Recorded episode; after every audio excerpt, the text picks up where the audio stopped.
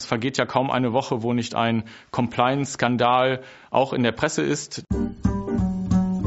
Wie organisiert ein Unternehmen ein Thema compliant? Um ein Beispiel zu geben, kann man an die Genehmigung von Wertgrenzen, zum Beispiel von Zuwendungen denken. Hier hat es früher einen papierbezogenen Prozess gegeben, wo etwas beantragt wurde und das wurde per Unterschrift bestätigt. Es ist absolut denkbar, das in einen Workflow umzuwandeln, diesen Workflow mit einem IT-Tool zu unterstützen und aus einer nachgelagerten Kontrolle eine präventive Kontrolle zu machen und die nicht nur manuell, sondern digital äh, durchlaufen zu lassen. Damit kann man sich dann wieder auf die wichtigen Dinge konzentrieren.